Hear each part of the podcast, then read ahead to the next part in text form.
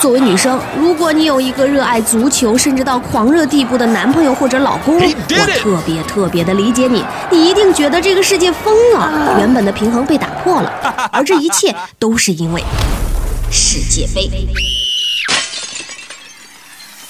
平时和你一样不看球的人，现在竟然都齐刷刷的露出了花痴面目。而此时，可能你会有些孤单，有些寂寞，有些冷的感觉，好像自己被边缘化、被孤独了。哦，没有关系，作为一个伪球迷，接下来我会给你做全方位的指导。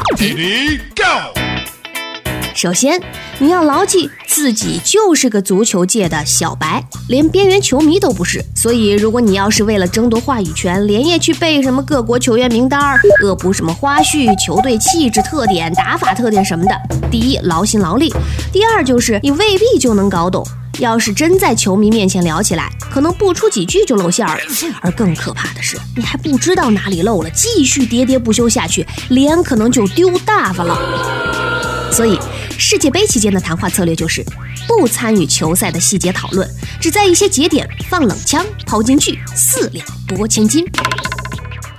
为了掩饰自己在足球知识方面的弱点，你不能显得太狂热。首先，你要向大家有几分失落的表示，这不是你期待的世界杯。你可以这么说：其实世界杯只是边缘球迷的节日，而我是个纯粹球迷。我的足球赛季在冠军杯决出的那天。就结束了。你还可以这么说：我童年看到的最好的世界杯，是巴乔忧郁的将点球踢飞了；少年看到的最好的世界杯，是齐达内用他的秃顶击败了呕吐的罗纳尔多。在那之后，也许有更好的球星、更好的比赛，但就像鲁迅在社戏里说的罗汉豆那样，以后吃的再也没有那碗吃的好吃了。当然，你还可以这样说：其实我支持的主队根本没有来，你知道吗？没有伊布的世界杯，就像没有吕布的三国。六月的里约热内卢其实是冬天。以上三条，你可以任选一条背熟，别人都会认为你是个隐藏已久的资深球迷，深不可测。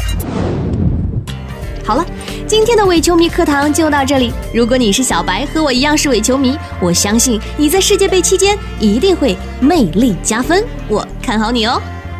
我是小爱，现在下课。